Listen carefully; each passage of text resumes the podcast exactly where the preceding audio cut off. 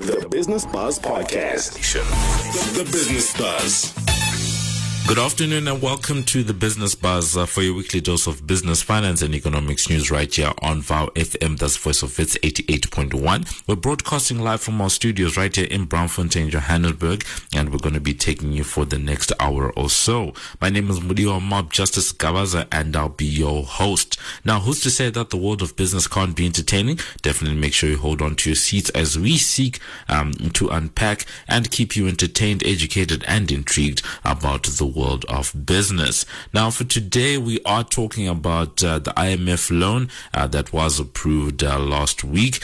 So basically, the International Monetary Fund, or the IMF, is an organization with about 189 countries working to foster global monetary cooperation, secure financial stability, facilitate international trade, promote high employment, and sustain economic growth and reduce poverty around the world. Now, the IMF recently approved a loan to help South Africa with the fight against COVID-19. And our question for today is, what does that actually mean?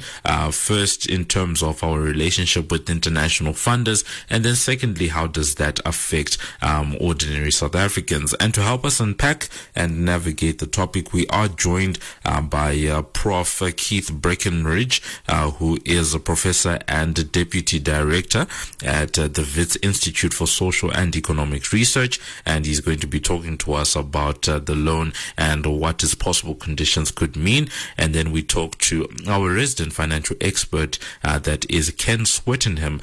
We normally have him on our business wrap up for today. He's going to be helping us to understand how some of these loans and international funding actually affect the lives of ordinary South Africans, if at all. Now, coming up for the next hour, apart from that discussion around the loans, we're going to be getting into the business wrap. That's a part of the show where we give you a roundup of the week's top trending business and economics news, and we're also going to be getting into the Buffalo Index, where we tell you the state of your 100 Rand. So that's how the show is looking like. Remember that you can join in the conversation on social media. On Facebook, we are VALFM, that's Voice of Wits. You can also find our other Facebook page, that is the Wits Radio Academy. On Twitter, we're at VALFM, and then our hashtag is #BusinessBuzz. You can also stream the station live on VALFM.co.za, and remember that podcasts of the Business Buzz show are available on IONO.FM, Apple Podcasts, Google Podcasts, and also on Spotify. And then all our other great content, you can find it on wits.journalism.co.za/business. So don't turn that down. We are here for the next hour. That's how the show is going to be looking like, so keep it locked. This is the Business Buzz. More justice on the Business Buzz. It's time for us to get into the week's top trending business and economics news. And for today, we just start off with the fact that SA business leaders are growing increasingly concerned that the government doesn't have the will or capacity to overcome the economic devastation wrought by the coronavirus pandemic. Business for South Africa, or B4SA, actually expects the economy to contract by as much as 10% this year, and has spent the past 4 months drafting a plan to get it back on track. About 250 experts worked for free on the proposals that could potentially add 1 trillion rand to GDP, but they gained limited traction with the authorities so far.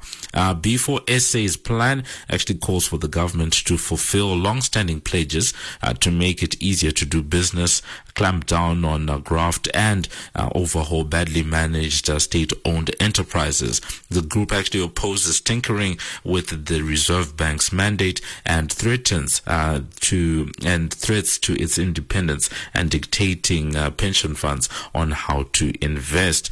Definitely want to keep an eye on, especially when you see what's going on with private sector players trying to play a bigger role in the economy, and we hope that the government is going to be doing their bit to take on some of these suggestions.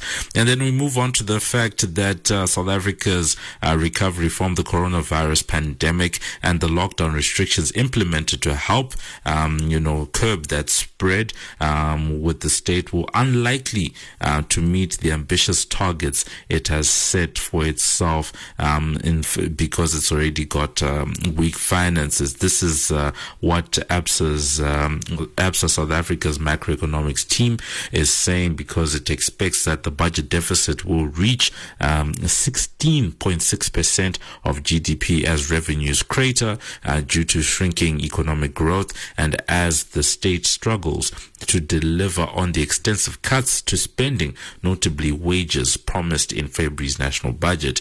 ABSA's forecast is higher than the 14.6% that Finance Minister Tito Mboweni announced for the main budget deficit in the special supplementary budget. Mboweni also outlined an additional 230 billion rand in spending cuts over the next 2 years, on top of the 160 billion rand in cuts to public service pay that were announced in February. But the pay reductions face fierce resistance, with public sector unions taking legal actions over the state's refusal to implement the final round of wage increases promised for the most recent multi-year wage agreement. These were supposed to actually come into effect in April.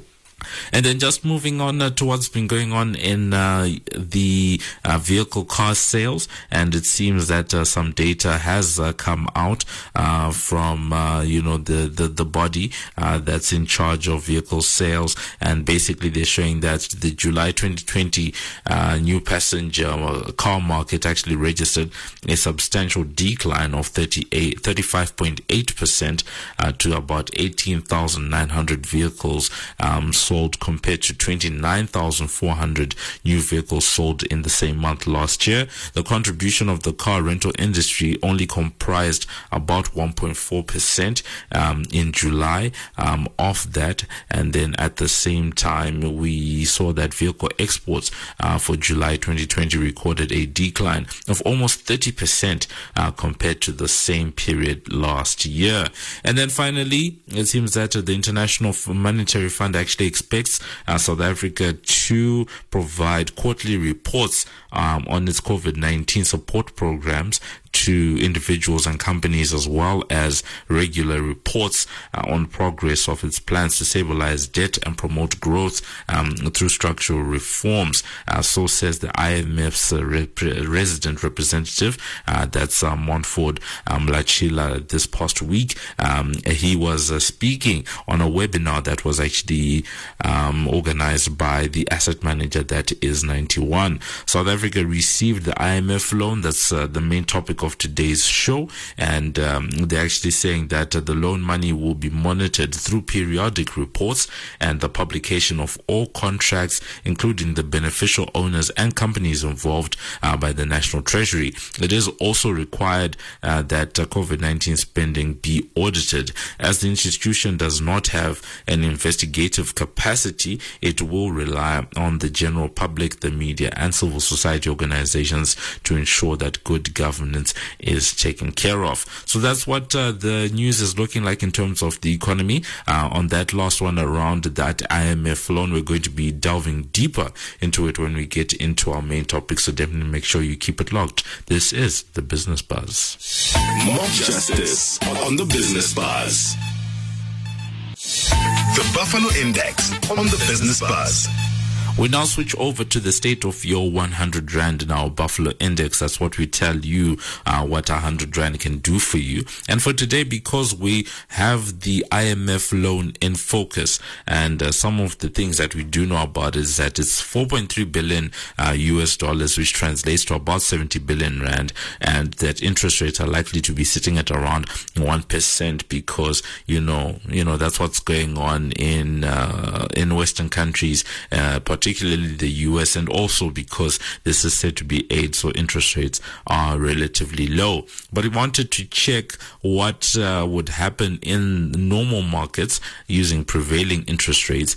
If you invested 100 Rand in a fixed deposit account, what it would amount to. So at different intervals, if you invested a buffalo or 100 Rand in a fixed deposit account for 18 months at 7% interest, you would earn 10 Rand over that period. If you took the same amount of money and deposited for 12 months now, that's a year, at the same 7% interest rate, you would earn just 7 Rand.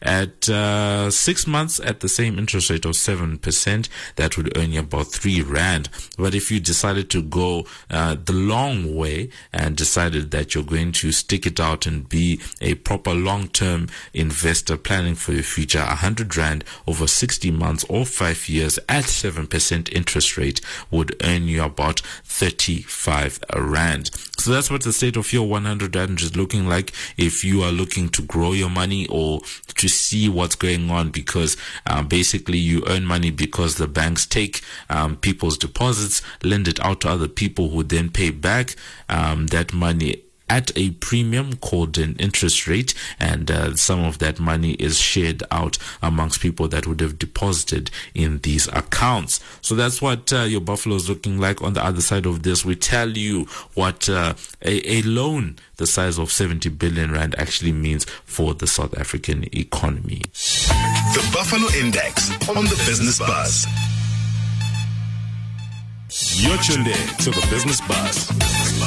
Welcome back to the Business Buzz, and for today we are talking about, one of the things that's happened recently, and that was the approval of a 70 billion Rand loan that came from the International Monetary Fund.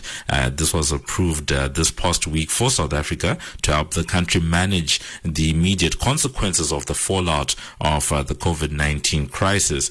So today we're going to be looking into some of the pros, cons, and conditions that are actually attached to the loan, what it means for the country, and later on, what does it actually mean for you and I, if anything at all. And before we get into it, remember that you can engage with us on Facebook. We are VALFM, that's Voice of Wits. You can also find our other Facebook page, that is Wits Radio Academy. And then on Twitter, we're at VALFM, and then our hashtag is #BusinessBuzz. So to get a sense of what's going on, some might call this the political perspective, some might call this the macro perspective, but we just want to talk to Professor Keith Breckenridge, who is the Deputy Director of the Wits Institute for Social and Economic Research, about what some of these issues mean. Prof, greetings to you. Thank you. Thanks, everybody. It's very nice to have this opportunity to speak to you. No. Thank you so much for joining us. I think a good point of departure for us is, in terms of setting the scene, is what has actually been, Africa or South Africa's history with, institutions like the IMF. Has it been a good one or a bad one from what you know? So there are two distinct stories. There's lots of we could talk about it. The first one is obviously the history of structural adjustments, and almost all African economies, in some ways even the South African economy, were subject to conditional loans in the early 1980s, which were really very onerous, and I think most people would accept destroyed state capacity and social welfare. Almost, it's hard to name an African country that didn't experience this, perhaps Ethiopia, because it was going through such a terrible time anyway. So there's this history of structural adjustment, conditional loans that were really about reducing the burden of the fiscus, and Zambia is a case study of this very extreme, difficult time, where life was so hard that people who lived in the cities were basically forced to leave the cities and go back to the countryside. And of course, much of this happened while the ANC was actually resident in Zambia. So when the ANC took power in South Africa, the second part of the story was really a determined effort to avoid a situation where the South African economy would be dependent on the IMF and the fear in the ANC in particular about the loss of sovereignty that comes with these, you know, they're actually very good deals. They look good when you first get them, but they come with the loss of control really over the economy. So the South African finance minister, you know, this is a whole group of people. I think it's fair to say that it's Thabo Mbeki in particular who got a really strong grip on the economy to the point where by about 2009, just about the point where the Zuma administration comes in, the South African government is borrowing very little, and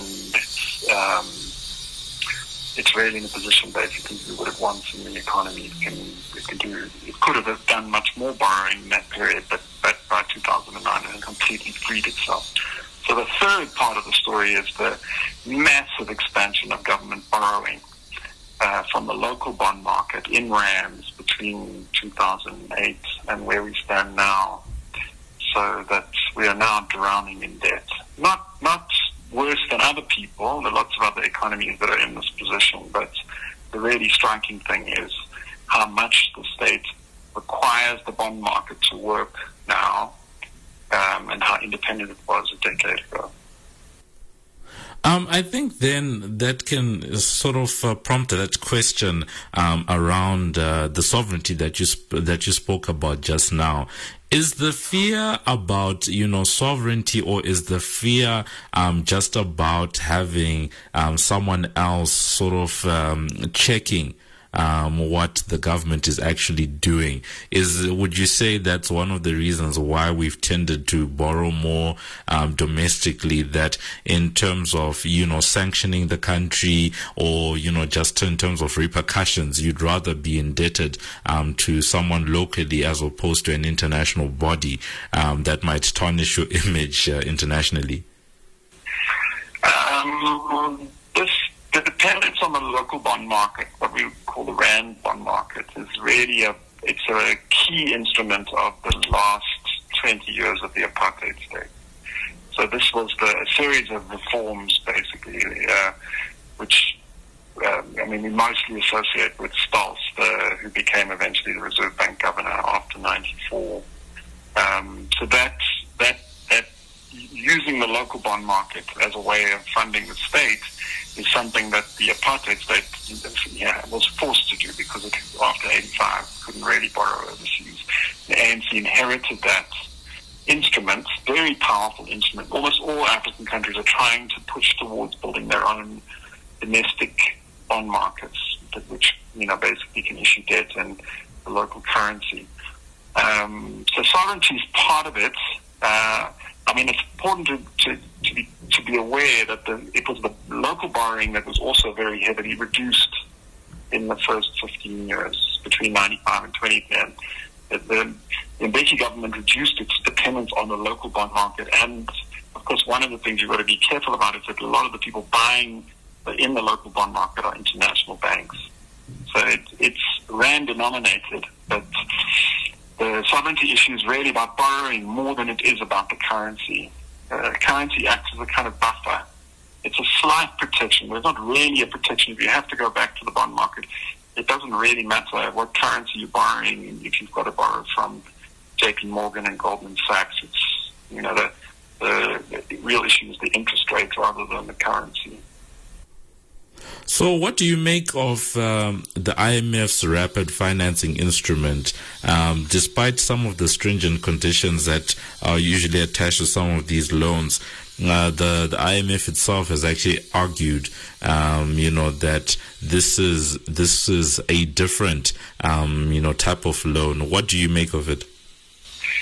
Yeah, well, I think there are many things you can say. The first one is that it's a very low interest loan, so we're borrowing in dollars on the dollar bond market, so that means we're borrowing at about 1.5%. If you borrow in rands, you pay, basically rand interest rates are much closer to 10%. So it's cheap money if the currency doesn't collapse. And that's one of the things the Treasury has in mind. The real question is what will happen once COVID is over. And I think there are many worries within in the Treasury about essentially our ability to. The estimate is that we're about $5 billion short of where we need to be in terms of the obligations that the state has offshore. In other words, foreign debt. We don't have no foreign debt. We have quite a lot of foreign debt, and of course we have a whole lot of imports we have to pay for. So this gives us some dollars that will help cushion when the crisis comes after COVID is, more or less packed up. In other words, the damage that's been done to the economy will be in some way protected by this. That's one. So that's the technical explanation, but there's also a political explanation. Now, I certainly think this is Treasury's way of sort of saying it needs allies and it wants the IMF as an ally against what we could call a modern monetary theory, people who believe that the state should basically issue debt, that the Reserve Bank should buy the government's debt, and then, that would be a way of expanding the pool of funds that's available to the government. And there's a lot of fear that will break the bond market. And this is a way of establishing a set of conditions which prevent the government from moving towards a Zimbabwe-like situation where the bank actually buys the government's debt. At least does that in an unrestricted way.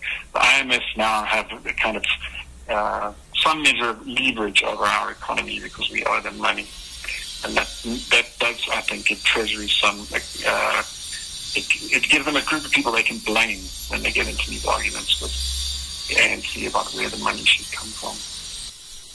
I think that then, begs that question. I like the fact that you've brought up that example of Zimbabwe, and just now you're talking about just issuing debt as a way to fund activities.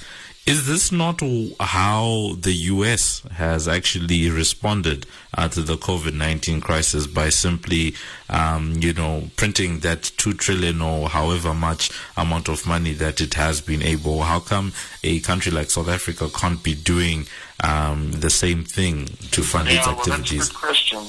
I mean, the truth is that money is a product.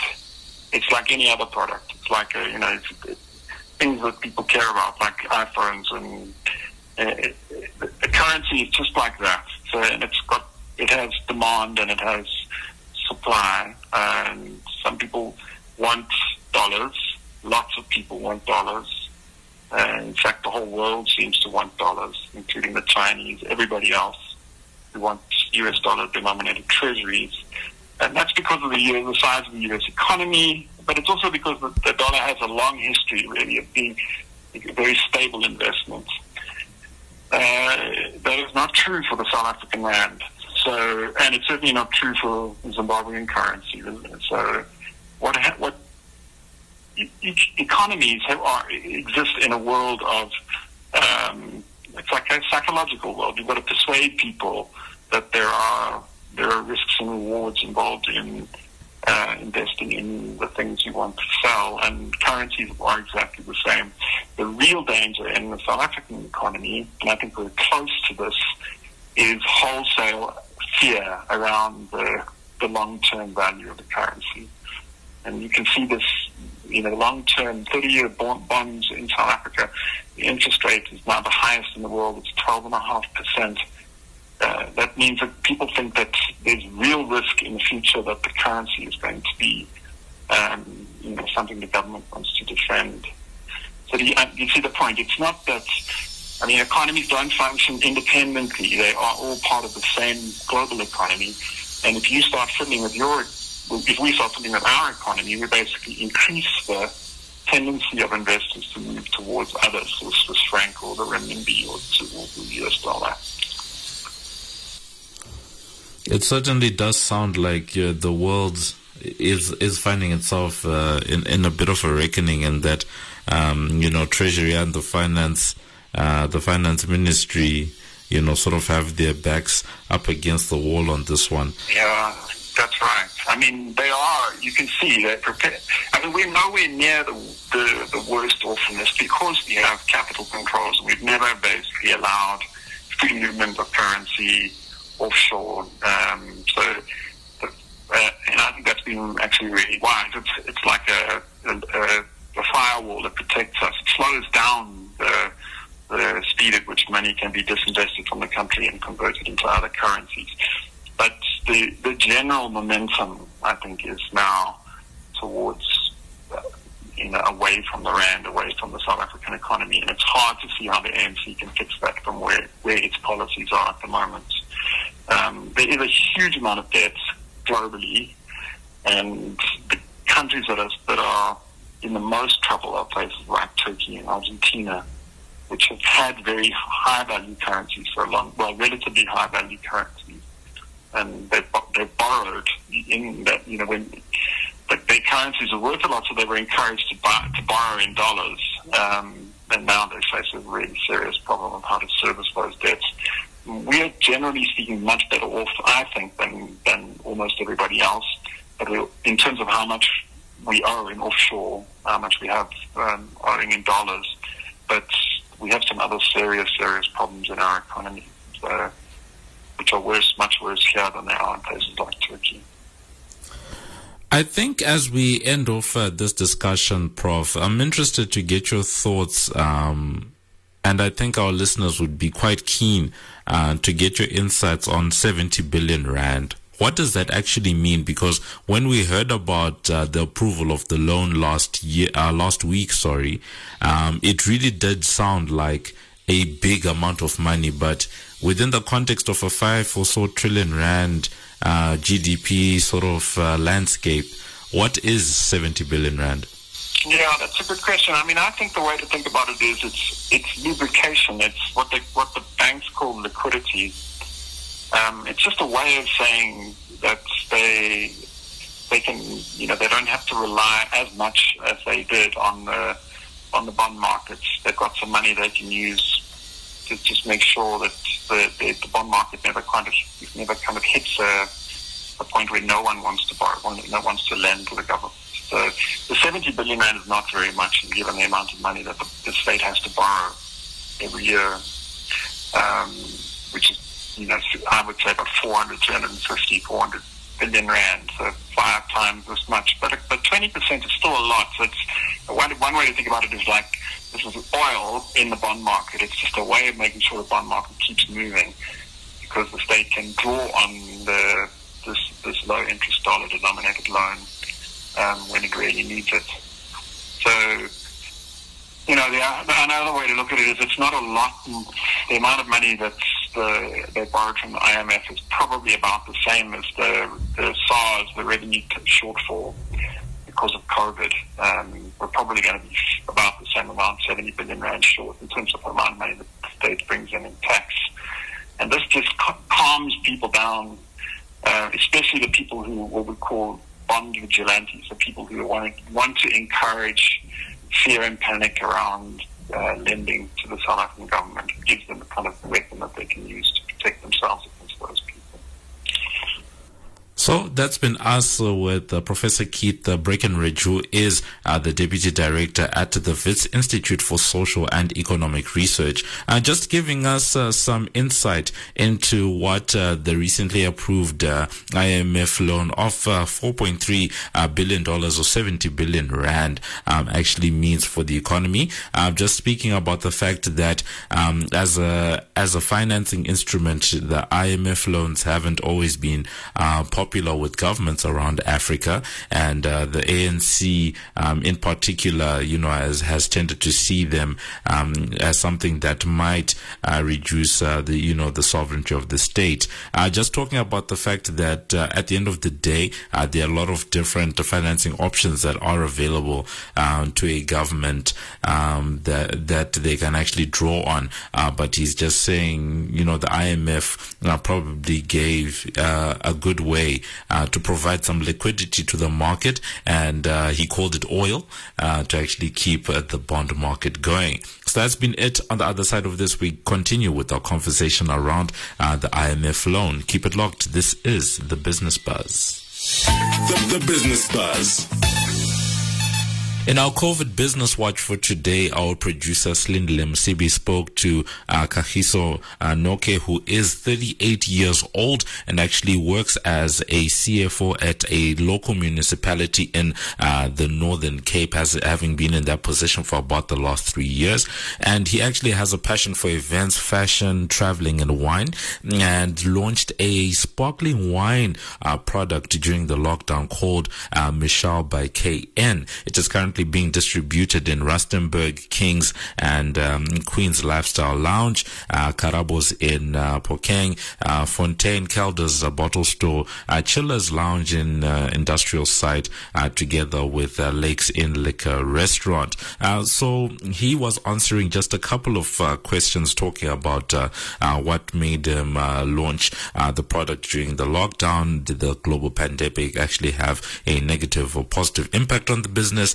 And does he think that his product will eventually thrive in the country, or might he have to change the product until the economy is a bit more stable? And in addition, what advice does he have for entrepreneurs that might have had to put their businesses or business ideas on hold due to COVID-19? Here's what he had to say. I launched a sparkling wine when alcohol ban was lifted during lockdown, and honestly I was hoping that since everyone was so thirsty after being denied alcohol over the last few months, they would jump on this opportunity to just grab whatever it is on the market. So I really felt good that this was going to make it out there and people are going to enjoy it and love it. However, I must say that the response when I launched this product at first was very positive, and people were loving it, people were appreciating it, people loved the taste, the look and everything else. Yes, the lockdown generally affected everyone negatively. However, I'm one person a bit optimistic that if I do something, I only look forward to the positives to come out of that, regardless of whatever challenges they are. I mean, life is full of challenges, so this is one of the obstacles that one really wasn't anticipating to happen, that there'll suddenly be a lockdown and there'll be a global pandemic. And however, I'm still positive to say, look, it is going to make it out there, and yeah, Michelle by KN will be the wine everyone will be enjoying coming to us this festive. For me, the issue of lockdown and global pandemic, for me it's just something to be short-lived, not going to be permanent, and everyone is going to come out of it eventually. I believe that this sparkling wine will thrive in the country amid the COVID-19 and the global pandemic. I'm doing this because it's a passion, something that I really feel it's coming from my heart to the world out there, and I believe that I will do whatever it is to make sure that it reaches the targets that I've set in mind for myself, and that people of South Africa are able to enjoy this wine. This one is made of the red muscadel grapes, which gives the wine the strawberry-like taste. It's only being sold now. I tested people's responses around January this year to see how they're going to react to the product itself, and the feedback was very amazing, as everybody wanted to know what is the secret drink that you're serving us, Kgahliso, and everyone enjoyed it. To everyone out there that has to put their business on hold because of COVID-19, my advice to you is that use this break to find out more strategies on how best you can deal with something like this. Go to your risk registers and develop risk strategies to deal with something like this going forward. You never know what may come again in the future. At least by then you would be prepared, and you may have some mitigating strategies on how best you can deal with this. Do not despair. Just take it as a challenge that is out there, that one cannot do anything without. But you've got a mind. You've got the ability to make this. Go out there, adjust your risk, develop your strategies, and see what best can come out of this. Don't despair. People can get in touch with me on my cell phone. It's 073-155-2187. I repeat, 073-155-2187. There's also a WhatsApp number that I use. On Facebook, it's Kgahliso Noke. There's a website, www.knprojects.co.za. It's KAYNprojects.co.za. Social media pages would be developed, and they will be published on this website as soon as they are available. Thank you. More justice on the Business Buzz. Welcome back to the Business Buzz, and today we are talking about, what some of these loans mean for the country.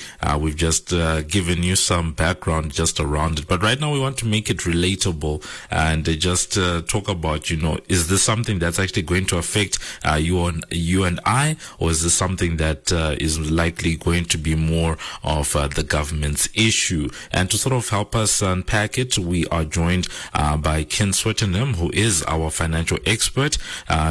Anyone who listens to the Business Buzz, we usually hear him around the business wrap. But for today, he's just shedding some insights around this issue. Ken, greetings to you. And I guess as a point of departure, when the country does borrow this money from, some of these large institutions, is this something that ordinarily ends up affecting ordinary people as they go about their business on a day-to-day basis? Hi, good day to you. Yes, it's a very good question, and the answer is quite simply, if this money got paid into South Africa's bank account tomorrow, you and I would go about our business without even noticing it. It's not really going to affect us on a day-to-day basis, but we have to keep in mind in the longer term that this is a loan. It's not a gift. And like any of us who might borrow money to help us get through our month or meet our budget, the government has to do that. The government will have to pay this back. And of course, where does the government get the money from? Well, the money is mainly collected through the source of taxes. And taxes are paid by you and I and companies and from various other sources. So all it's doing is, although it's helping our government out with its cash flow problems, and in the short term, in the long term, it's going to put more pressure on the fiscus as the government plunges itself into deeper debt. And then it's going to put more pressure on the tax collections, which will indeed then affect you and I. Yeah. Actually, on that tax collection issue, I'm reflecting back to a conversation that we had.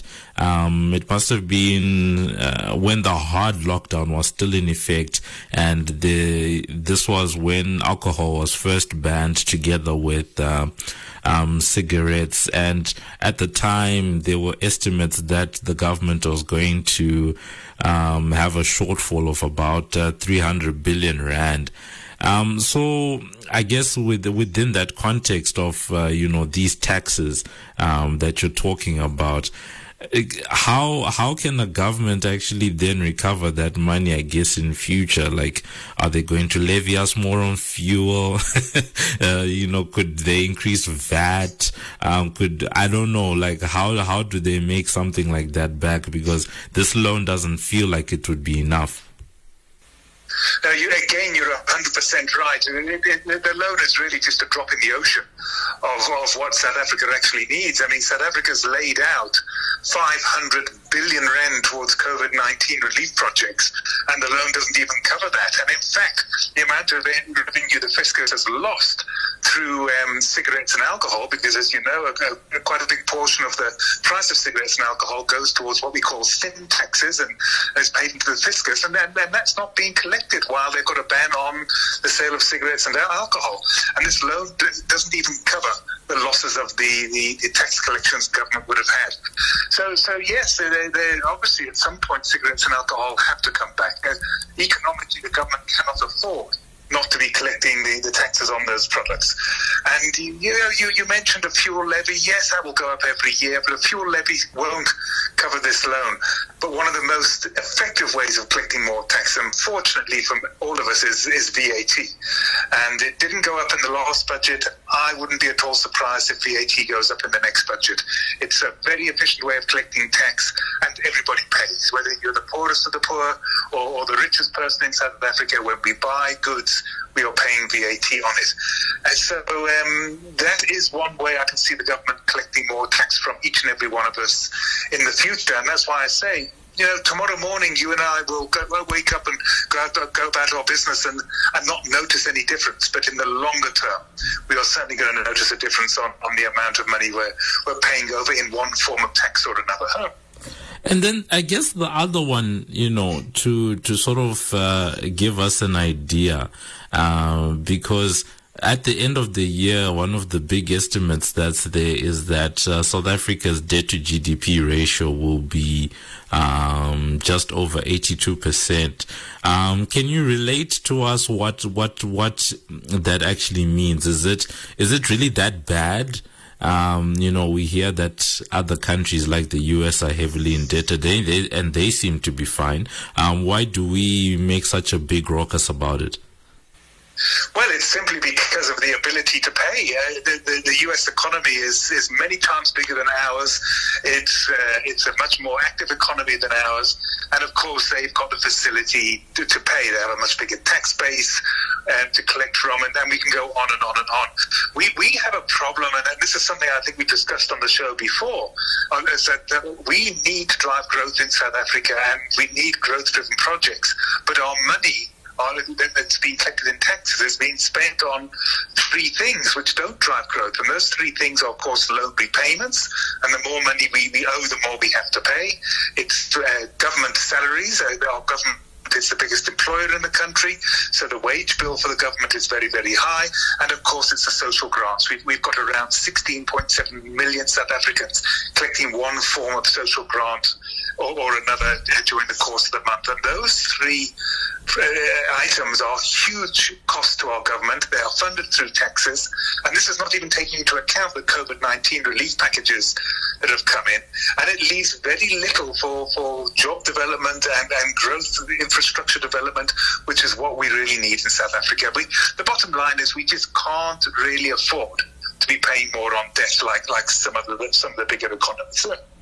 And then, I guess, related to that, the social spending that's actually been instituted, because South Africa has had a number of different social spending projects, whether it's social grants, whether it's disability, all of that stuff. And now there's this stimulus that's been given the 500 billion, and we don't know whether or when exactly things will return to normal.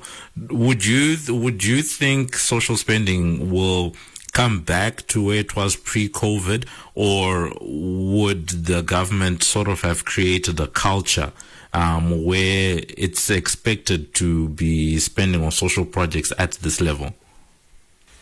Oh, goodness me, that's the question that I wish I could answer.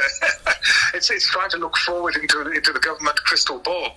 In a perfect world, again, the country can't necessarily afford to be spending more on social grants and social spending. They are giving this short-term, and it's meant to only be short-term relief with additional social grants to help the poorest of the poor. And that, again, in my opinion, is unsustainable in the long term. I feel it's got to go back, and it's a difficult one when you start giving somebody an extra 350 rand a month, and that person gets used to receiving that money, and then you suddenly take it away. I would imagine it will be reduced by not giving increases in social grants at the time of the budget. Each year the social grants go up by 20 or 30 rand, and I would imagine they possibly won't increase the social grants for a couple of years to reel in that extra money rather than just take it away. But that's just my opinion. We've not been given any indication on how the government is going to be dealing with this over the next, say, 6 to 12 months, and hopefully we start coming out of the COVID-19 crisis. Okay. And then I think lastly, because we are focusing a lot on consumers, on ordinary folk going about their lives, one of the things that's been happening during, these lockdowns, I'm quite keen to hear what type of data points you've been tracking over this time, because at least in the start of the lockdown, it was hard trying to get the traditional economic data from the traditional sources. Slowly, we've started seeing PMI numbers and all of that coming out, and some CPI. But from over the last couple of weeks, what have you been paying attention to, just to keep a gauge on the economy? Well, Madiba, we're seeing numbers out of the economy which we've never seen. I've been in the financial services business now for well over 30 years, and we're seeing interest rates at the lowest they've ever been. You mentioned CPI. We've got a very low rate of interest. It's one thing we look at in particular because obviously that's a lot of people with money in the bank and in fixed interest investments are earning a lot less. And on the flip side, if you do have some debt, you're paying the least amount on your debt that you've ever paid on your debt. But really, we're looking at numbers like what's the GDP growth, or I should say contraction, going to be this year. And we've had quite a big contraction in the second quarter. We're looking like we're going to be down on around 10% on the year. This is devastating. In an economy that was barely growing at 0.5% a year prior to COVID-19, to lose 10% in a year, it's going to suggest it's going to take us probably close to 20 years to recover from this. These are things which are frightening, and we've never seen it before in our lifetime, and if ever. So, and it's not only in South Africa. We all think we're alone in this. We're not. This is worldwide. The economies worldwide are suffering. The American economy has contracted by 32% in a quarter, which has had reverberations around the world, including a sudden weakness in our currency again over the last week or two.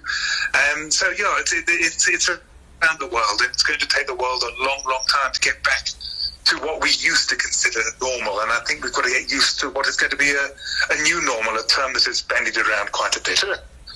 So that's been us with our financial expert, Ken Swettenham. Always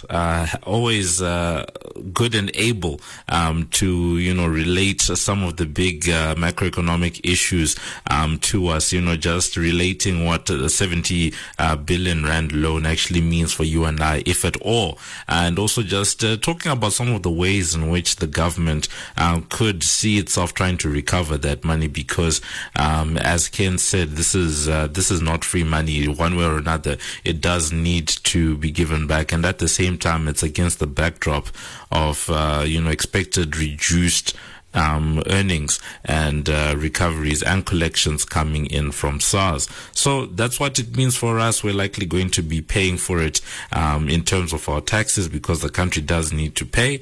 And we just hope that by the time that such action does happen, that the country will be back to some type of normalcy, and that we'll be actually creating jobs that people can then use to pay some of those taxes, and in turn help the country to get out of its mountain of debt. So that's been it. On the other side of this, we come to the end of the show. You're tuned in to the Business Buzz. And with that, we've come to the end of today's show. Thank you so much to everyone who was listening. Thank you to our guests. Thank you to Prof. Keith for sharing insights around what this loan actually means for South Africa in relation to the IMF, why, some of these countries don't like going to the IMF, and what it means politically. And then to our resident financial expert, Ken Swettenham, for just relating to us what some of these loans actually mean. Going forward, it just seems as if, the 70 billion rand, when you think about it in the context of a 5 or so trillion rand economy, it's not that deep, and it's likely to be an amount of money that the South African government is able to pay on its own without too much trouble.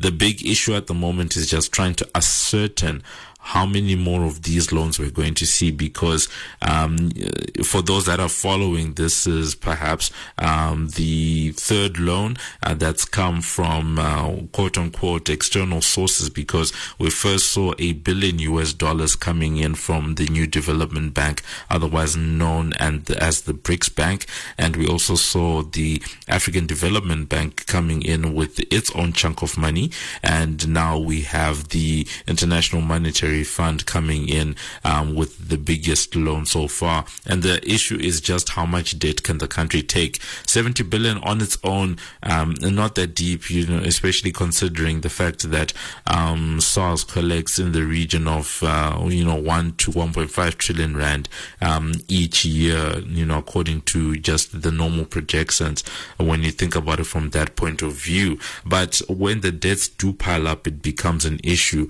Also, when you think about the indebtedness of some of the state-owned enterprises, in particular Eskom, with its over 400 billion rand in debts, it sort of contextualizes what some of these loans actually mean and how much they actually go, how far they could actually go. And the last thing is just trying to make sure that the money gets to where it's meant to go. I think that's been a big rallying cry or call from South Africans, that just trying to make sure that corruption doesn't get in the way, and that if the country is going to borrow money from some of these international organizations, then the least they can do is to just make sure that the money gets to its intended recipients, projects, and other service delivery items. So that's been it. Let us know what you think of some of these issues. Do you think it's a deep issue, the 70 billion rand? If not, what are your reasons? On Facebook, we are VALFM, that's Voice of Wits. You can also find our other Facebook page, that is the Wits Radio Academy. On Twitter, we're at VALFM, and our hashtag is #BusinessBuzz. You can also search for us on IONO.FM for our podcasts, and our links are available there. And then all our great content is also available on wits.journalism.co.za/business. So with that, we've reached the end of today's show. Thank you to our amazing team. Our technical producer is Kutlwano Serame, together with our executive producer, that is Glory Mabuza. Our producers are Slindile Msibi and Tando Twimba, together with Simbarashe Honde. Don't miss the Business Buzz, same time, same place next week, for more insight into the world of business. So don't turn that down. There's more great content coming up on the Val FM lineup. And for myself, Mudiwa Mob, Justice Gavaza, and the rest of the team, it is good afternoon. It is take care. Mob Justice on the Business Buzz.